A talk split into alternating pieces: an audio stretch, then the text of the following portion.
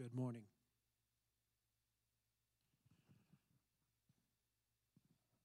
The word of the Lord came to me, Son of man, set your face toward the mountains of Israel and prophesy against them, and say, You mountains of Israel, hear the word of the Lord God.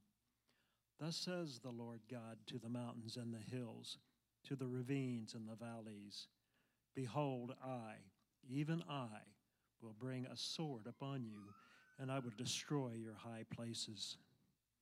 Your altars shall become desolate, and your incense altars shall be broken, and I will cast down your slain before your idols. And I will lay the dead bodies of the people of Israel before their idols, and I will scatter your bones around your altars. Wherever you dwell, the cities shall be waste, and the high places ruined, so that your altars will be waste and ruined, your idols broken and destroyed, your incense altars cut down, and your works wiped out. And the slain shall fall in your midst, and you shall know that I am the Lord. Yet I will leave some of you alive. When you have among the nations some who escape the sword, and when you are scattered through the countries, then those of you who escape will remember me among the nations where they are carried captive. How I have broken, been broken over their whoring heart that has departed from me, and over their eyes that go whoring after their idols.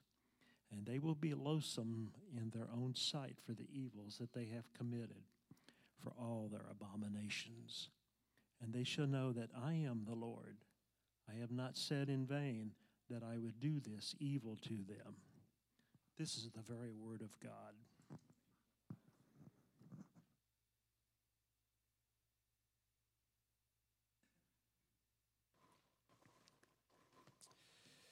Who is God?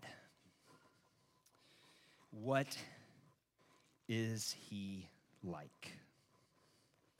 Could there be a more important question than these? Last week, I argued from chapters 4 through 7 that we should read, or 4 and 5, that we should read 4, 5, 6, and 7 as Ezekiel's initiation into the prophetic vocation that God called him to do. And in the two chapters before us this morning, there's a phrase that comes up over and over again. We saw it twice in these first 10 verses. The phrase is, And you shall know that I am the Lord. The first time that phrase occurs is actually in chapter 5, chapter 5, verse 13. But here's the thing that phrase occurs over 70 times in the book of Ezekiel and 10% of those are found in Ezekiel 6 and 7. So, this is the theme I want us to center on this morning. How can we know who this God is? Because apparently, if this is part of Ezekiel's initiation into the prophetic ministry, apparently, God knows that before Ezekiel can do his job as a prophet, before he can go and speak for God, before anybody could be a goer and go and speak for God, we got to know who he is. We have to know that he is the Lord. Ezekiel had to know that. So do you. And so do I. Now, scholars call this phrase that occurs over 70 times the recognition formula and its use throughout Ezekiel communicates that the way to know who God truly is comes not by philosophy, but by history. We don't figure out who God is by sitting around and thinking about it. We come to know who God is by seeing how God has acted in history. The reason for this is because this recognition formula says, and then you shall know that I am the Lord. Uh, the word Lord there, of course, you know this, I hope, but sometimes we forget. that in our English Bibles, the tradition has been when you see Lord in all caps, that is the sacred name of God. We don't actually know how to pronounce it, but kind of the prevailing view today is that it's pronounced Yahweh. The name refers to God as he has been revealed to his covenant people. It's that God's covenant name with his people, with Israel. And so the reason we cannot know who God truly is unless we see him and his great acts in history is because the God revealed to us in the Bible is has made himself known as the covenant keeping God of Israel. If we want to know God, we must see how he has acted in steadfast commitment to the covenant that he made with Israel. So you can't know him by philosophy. It's not going to work if we just sit around and imagine, well, if there is a God, he must be like this or that. We've got to see him as he has acted in his covenant love with his people. And what can we learn about God through his covenant with Israel? And the answer is lots of things. lots of things. But from Ezekiel 6 and 7, let's ponder three this morning. First, his passion. Second, his brokenness. Third, his justice. The passionate God, the broken God, and the just God. The passion of God, the brokenness of God, the justice of God. First, the God of the Bible, the God that we are worshiping together this morning, is a passionate God. The first time that we see the recognition formula, again, is in Ezekiel 5, verse 13, and it goes like this Thus shall my anger spend itself, and I will vent my fury upon them and satisfy myself. And they shall know that I am the Lord, that I have spoken in my jealousy when I spend my fury upon them. So, who is this God? Who is the God of the Bible? What kind of being is he? What does he want us to know about him? And here we are told in Ezekiel 5:13 that we are to know him as a God who is jealous. Jealous. Now, that doesn't paint a very positive image in our mind, does it? You don't usually like people who are jealous. No wonder many modern versions opt for a different translation of this word jealous. The NIV, the New American Standard, for instance, use the word zeal or zealous here. Still, in the context of this verse, Ezekiel 5:13, which speaks of God's anger and fury, of God seeking to satisfy himself, we are invited to ponder this particular aspect of God Call it jealousy or zeal, whichever one you want. God obviously wants us to know that this is something true about himself. So the Hebrew word translated here, jealous, is found 43 times in the Old Testament, and surprise, Ezekiel uses it the most, more than 10 times. There's no doubt about it. This is the kind of word that's supposed to get your attention. Call it jealousy, call it zeal, Either way, this is an aspect of God that you can't ignore. He's going to get your attention. And that might be the point that we should start with. This is not a God that you can just leave off to the side. This is not a God that you can ignore. He doesn't sit quietly away somewhere far in heaven or anywhere else for that matter, untouched or unmoved by the events of earth. He isn't disconnected from human history or available to answer only if some person on earth decides that he just might want to see if there's someone out there. But can we be honest? This is what so many of us in the West have come to think as the default disposition of God. When it comes to our assumptions about God, we've probably been influenced more by the Enlightenment than we have by the Bible. The God of the Enlightenment, if such a being even exists, is so high above the world that he can hardly be touched by the events here below. Thus, to talk of God is to immediately enter into the realm of religion. Enlightenment thinking would tell us some kind of private spirituality of faith that has very little to do with the public realities of science and history, of politics and mathematics. I appreciated Pastor Daryl's prayer a minute ago. Uh, the God who made this world makes a world where discs can fly through the sky, right? Like God made a world like that. We have yielded too much ground here perhaps attracted by the way that this view of God, this enlightenment view of God, seems to actually uh, exalt him high above all created things. Such a view also fits well with the gods of ancient paganism, which, judging by this default position of God in our modern and postmodern world, only demonstrates that the old pagan gods are alive and well in the public imagination. Christians, we should know better. We have to know better. The God of the Bible is Yahweh.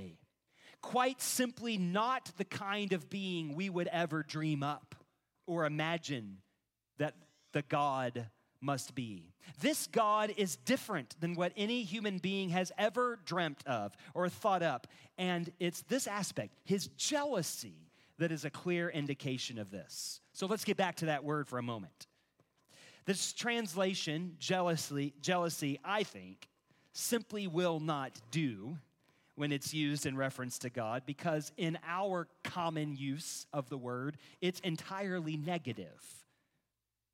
Zeal or zealous, probably a little bit better. I would prefer that, but I think that still leaves much more to be said. In fact, I'm not sure there is an English word that will suffice for this Hebrew term. But there is an analogy. There is an analogy that works quite well. You see, throughout the Bible, this word, jealous, zealous, it finds its central meaning in the marriage relationship. It expresses the entirely appropriate response that is aroused when a legitimate and wholesome relationship is threatened by interference from a third party.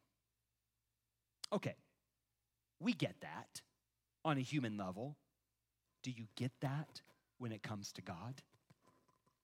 The fact that God expresses this deep emotion and response does not tell us that God is capricious or reckless or out of control. It tells us amazingly what we would have never, never otherwise known that the God who made the world is deeply passionate, a God of passionate love. God has made a promise to his people, a covenantal promise of love that the marriage relationship is meant to signify and God is the most faithful lover there has ever been. And as we read through chapter six, we can see that this is the view of God that Ezekiel has to come face to face with. And so do you and I. If we're going to accurately represent God and speak for God to the world, then we need to know that God is passionate, a passionate lover. So when God acts against Israel in this chapter, Notice it in verse 3 his promise to destroy their high places. Verse 4 his promise to break down their altars. And yes, even this talk in verse 5 of God laying the dead bodies of the people of Israel before their idols and scattering their bones around their altars, this has to be seen as the entirely appropriate response of God's passionate love. I realize, of course, that no one could justify talk of killing an adulterous spouse as an entirely appropriate response to infidelity. But before we come to that, let's move to the second revelation of God that we find in our text. Take a look at verses 8 through 10. After promising to act against Israel out of his passionate love, out of his zealous covenant love for his own, God says this.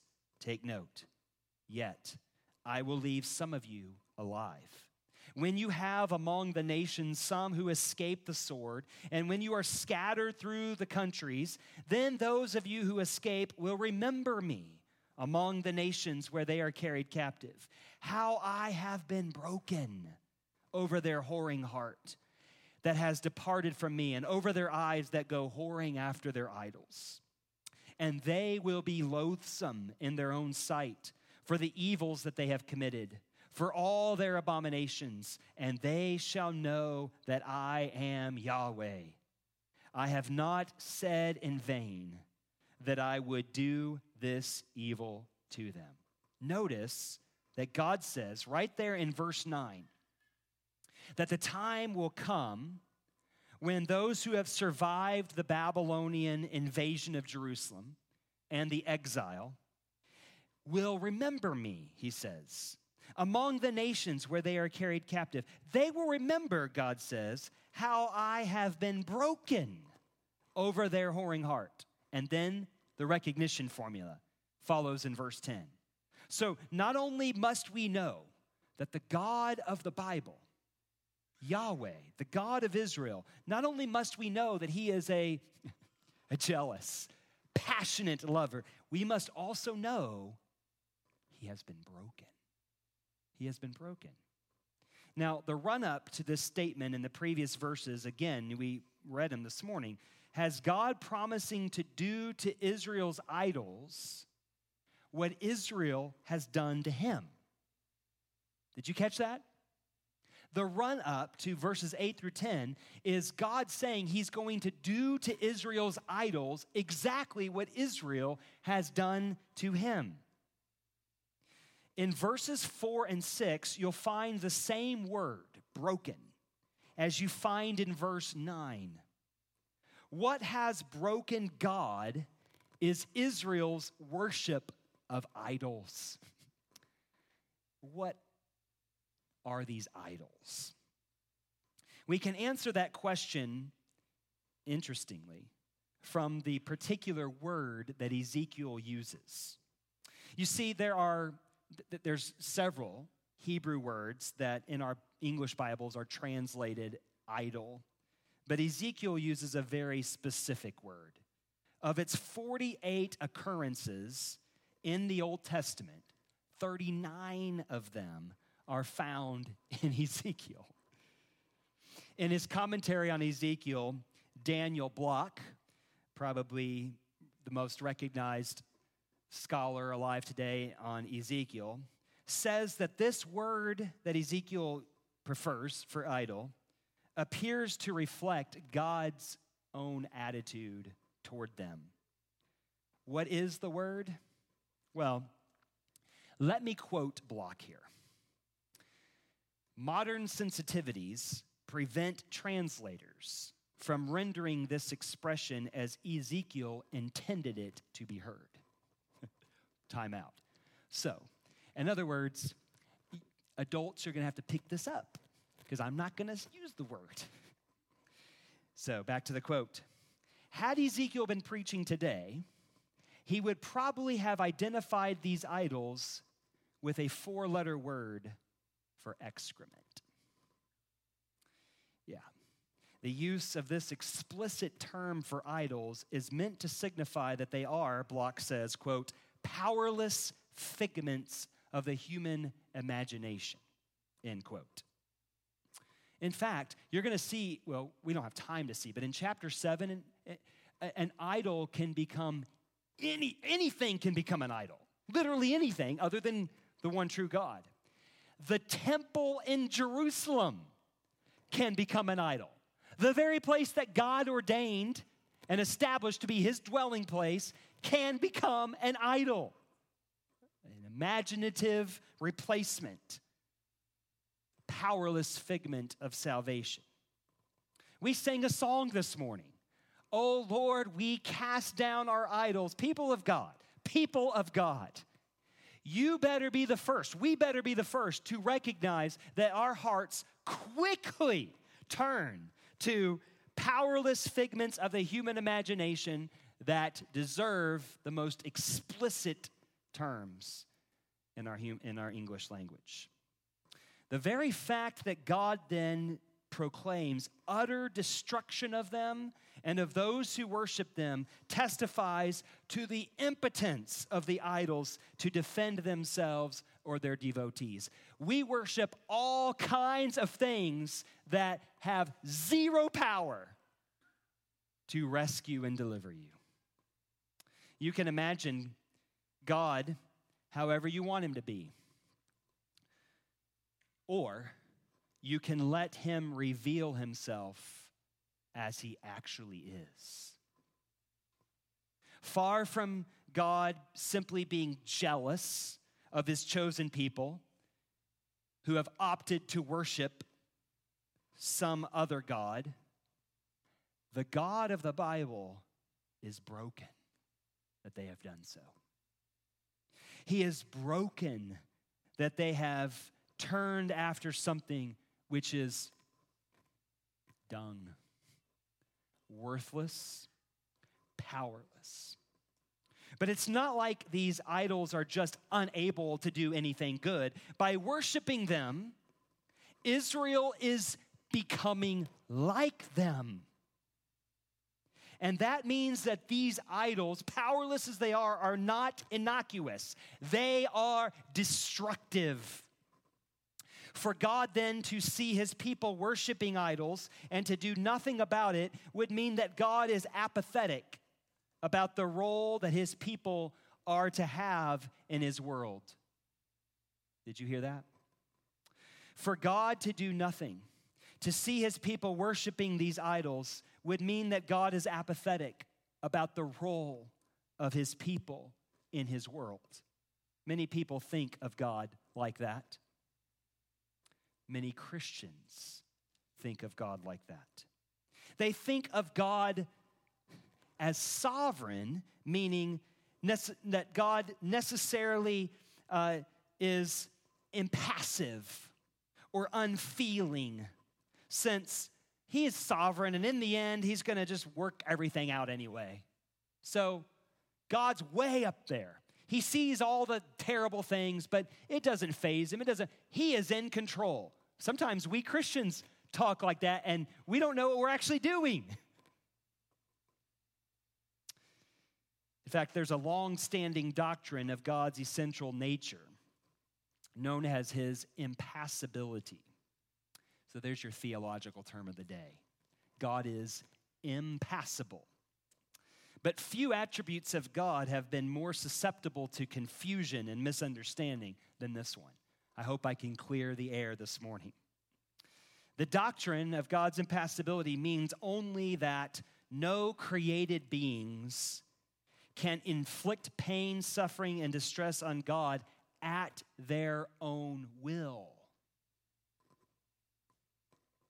So, if in fact God suffers and feels pain from creaturely actions, as we see here, clearly he does, and plenty of places elsewhere in the Bible, clearly he does, then, listen, it is by his own deliberate decision. If God suffers and feels pain from creaturely actions, as clearly Ezekiel is supposed to know he does, then it can only be by his own deliberate decision.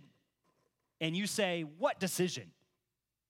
What decision did God make that means that he feels pain from creaturely action? And that decision is the decision of God to enter into a covenant with his people for the sake of all creation. He didn't have to do it. There was nothing about God's nature that meant he was forced into this covenant relationship. He took the initiative. He made a covenant with his people for the sake of all creation. You've been to perspectives, right? You know that. God made a covenant with Abraham, with his people, so that rescue would come to all of his created worlds. So, with this understanding of God in mind, I want you to take a look again at verses 8 through 10. When God goes to work against the idols that we worship, he does this because he knows, and you should know, that the idols we worship dehumanize us. And so God goes to work out of a heart of brokenness. This heart of brokenness betrays that God's heart is a heart of steadfast love. When you read about God's anger and God's wrath, you have to see that in context of God's covenant faithfulness, his steadfast love to his own. And that's why at the end, we see here the hope that remains. God will leave a remnant, verse 8, who will remember God and how broken he has been over the dehumanizing idolatry of his people. And verse 9 says, they will be loathsome in their own sight for the evils that they have committed, for all their abominations. And then verse 10, here it is, and they shall know that I am Yahweh. I am the covenant keeping God. So when God is done breaking the idols, there will be left a remnant, he says, who will see that God has been broken too. This moment will be the moment of God's victory. It will be the moment when his people turn back to him in remembrance of God's steadfast covenant keeping love. When this moment comes, it will not be the moment when all of a sudden people say, oh, the, I guess there's the, the, there's the God of the Old Testament and there must be a God of the New Testament. That's not what will happen. No. When this moment comes, his people will see this is who God has been all along the covenant keeping God. And that moment has already arrived. It's the moment when Israel's Messiah handed broken bread to his disciples and said, This is my body, broken for you. Do this in remembrance of me. When we see Jesus, especially as we see him in his death, his burial, his resurrection, and his ascension, we see who God is a God of steadfast love who chose to be broken in order to break the idols that dehumanize us. Now, in chapter 7, we find the recognition formula three more times verses 4, 9, and 27. And it seems to me that the emphasis throughout chapter 7 is on God's justice. When God exercises his justice, his, uh, there's not uh, another word for it, his, his terrible justice, this will be when it will be made plain that he is Yahweh, the covenant keeping God.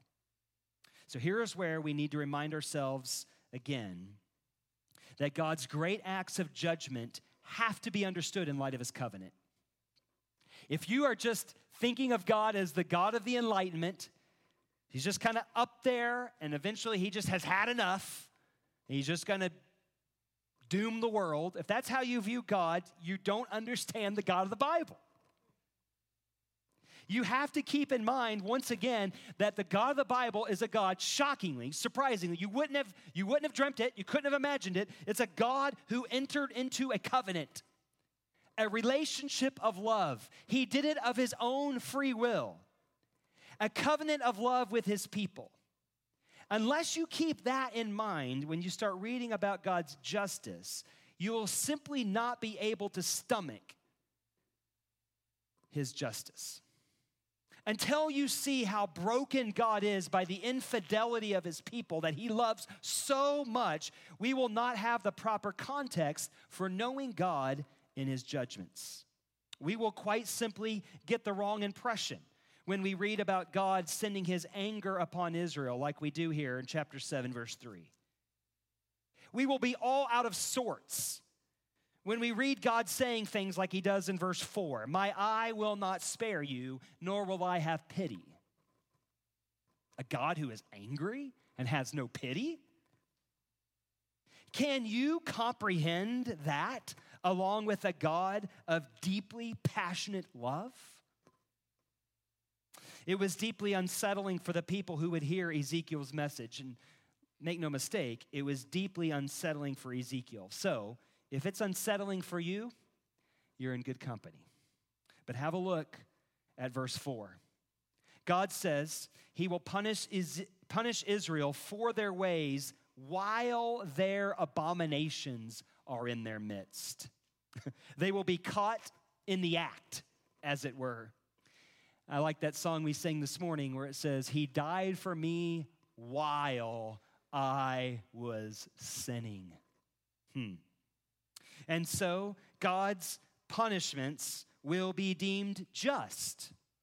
They will know that I am Yahweh the covenant keeping God. I'm being true to my promise, my promise of love to my own.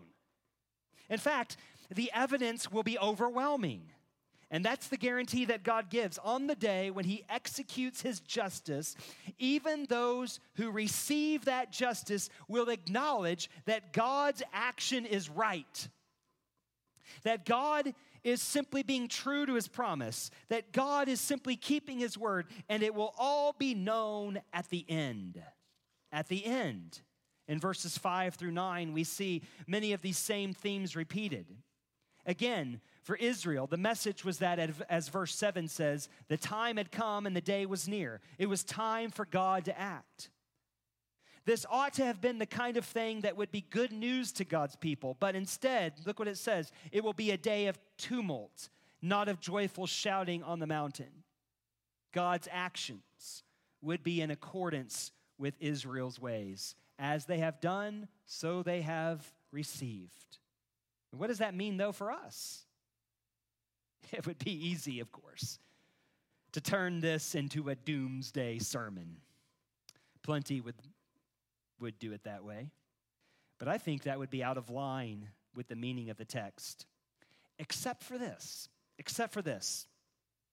We just confessed a few minutes ago in the Apostles' Creed that we believe that the day will come when our Lord, when Jesus Christ will return to judge the living and the dead. I think that means everybody. and when he does, the Bible tells us. Every knee will bow. Does that mean God will force them to their knees? Or does that mean that the day will come when every person will fall on their faces and say, This God is in the right? This God acts justly. When he strikes, as verse 9 says, it will be clear that he does so with complete justice. God's judgments, his strikes, will not be arbitrary or capricious. Again, as if he were some deist God far, far away, otherwise untouched by the affairs of humanity.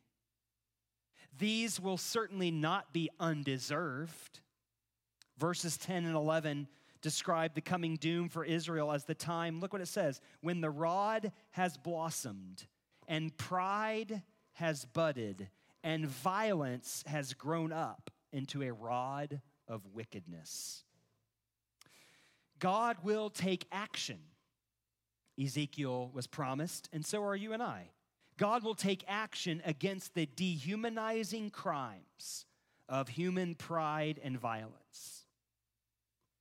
Do you think of those sins that way? Dehumanizing? We also sang a couple times, so, uh, uh, we, we said, make us humble. Make us humble. Do you see pride as the kind of vice that brings dehumanization to us? God will act. He will strike against the dehumanizing crimes of human pride and violence and the effects described in the rest of the chapter, which we don't have time to read. But as you read along, you'll see is the collapse of the entire social order. It's kind of doomsday. That's what verses 12 and 13 tell us, but we must not think of God's action against human sin as disconnected from that very sin. God's judgments are manifestations of his covenant faithfulness. They will know I am Yahweh. That is who God is. He's the God who made a promise to Israel, and he acts out of his steadfast, faithful love. God's judgments then are nothing other than manifestations of his covenant faithfulness. He made a world in which, when we live in it rightly, according to his ways, according to his instructions, what buds, what emerges, is life.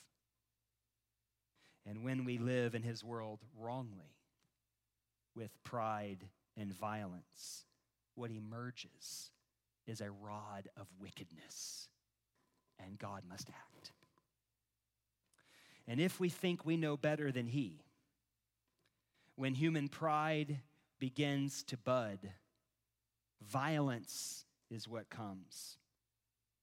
God is right then to serve as the facilitator of the disaster that we bring upon ourselves for our arrogant worship of idols. So, what if? What if the world as we know it were to be destroyed by a nuclear holocaust? What if, in fact, it is due to human misuse of our planet that a future ecological disaster comes to pass? Just what if? Would this not prove the justice of God, who made a world that works when his people do what is good, performing justice, loving kindness, and walking humbly with their God. You see, perhaps it will only be at the end that we will all finally come to know that the one true God, the one who made all things, is in fact Yahweh, the covenant keeping God of Israel. But the good news today is that for those who trust in Christ, as Paul says in 1 Corinthians 10 and 11, 10 verse 11, the end of the ages has already come. you already are at the end. So let anyone who thinks he stands, Paul says in verse 12, take heed lest he fall. There is now a way of escape from every temptation, a way to flee from the dehumanizing idolatry of our evil hearts. Paul says in 1 Corinthians 10, verse 16, the cup of blessing that we bless is it not a participation in the blood of Christ? The bread that we break, is it not a participation in the body of Christ? So, let us come this morning to Jesus, who Paul wrote in 1 Thessalonians 1:10 is the one who delivers us, indeed already has, from the wrath to come. Let us pray together.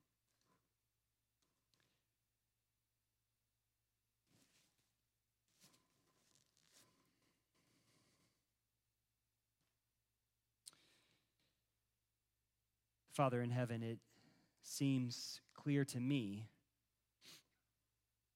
that it is the pride of our hearts. Imagining a God in our own image, acting in ways that we think is right. That is the source of all wickedness. So we who believe in Jesus should be the first to confess. We should be the first to acknowledge that we deserve your wrath. we have brought all kinds of dehumanizing evils into our world, into this world that you made. In fact, we even experience some of its pain. We've been caught in the very act by a God of justice. But the good news is, we only know that you are just because we know of your covenant, we know of your promise, and we see in your great acts in history, you have only been faithful every single time to your great promise. And so, there is a way of escape. There is a rescue from the wrath to come. And it is the one who is broken for us. The one who asks us by the sacraments of, of, of the Lord's Supper and baptism to remember, to remember the one who is Yahweh, covenant keeping God of Israel. So, may we come to you again this morning, the one who possesses salvation, rescue, deliverance, even from death itself. The promise of Easter Sunday is the promise that the end has come and a new life, a new creation has begun. And if anyone is in Christ, there is a new creation. So we come to you, O God, by your grace. In Jesus' name, amen.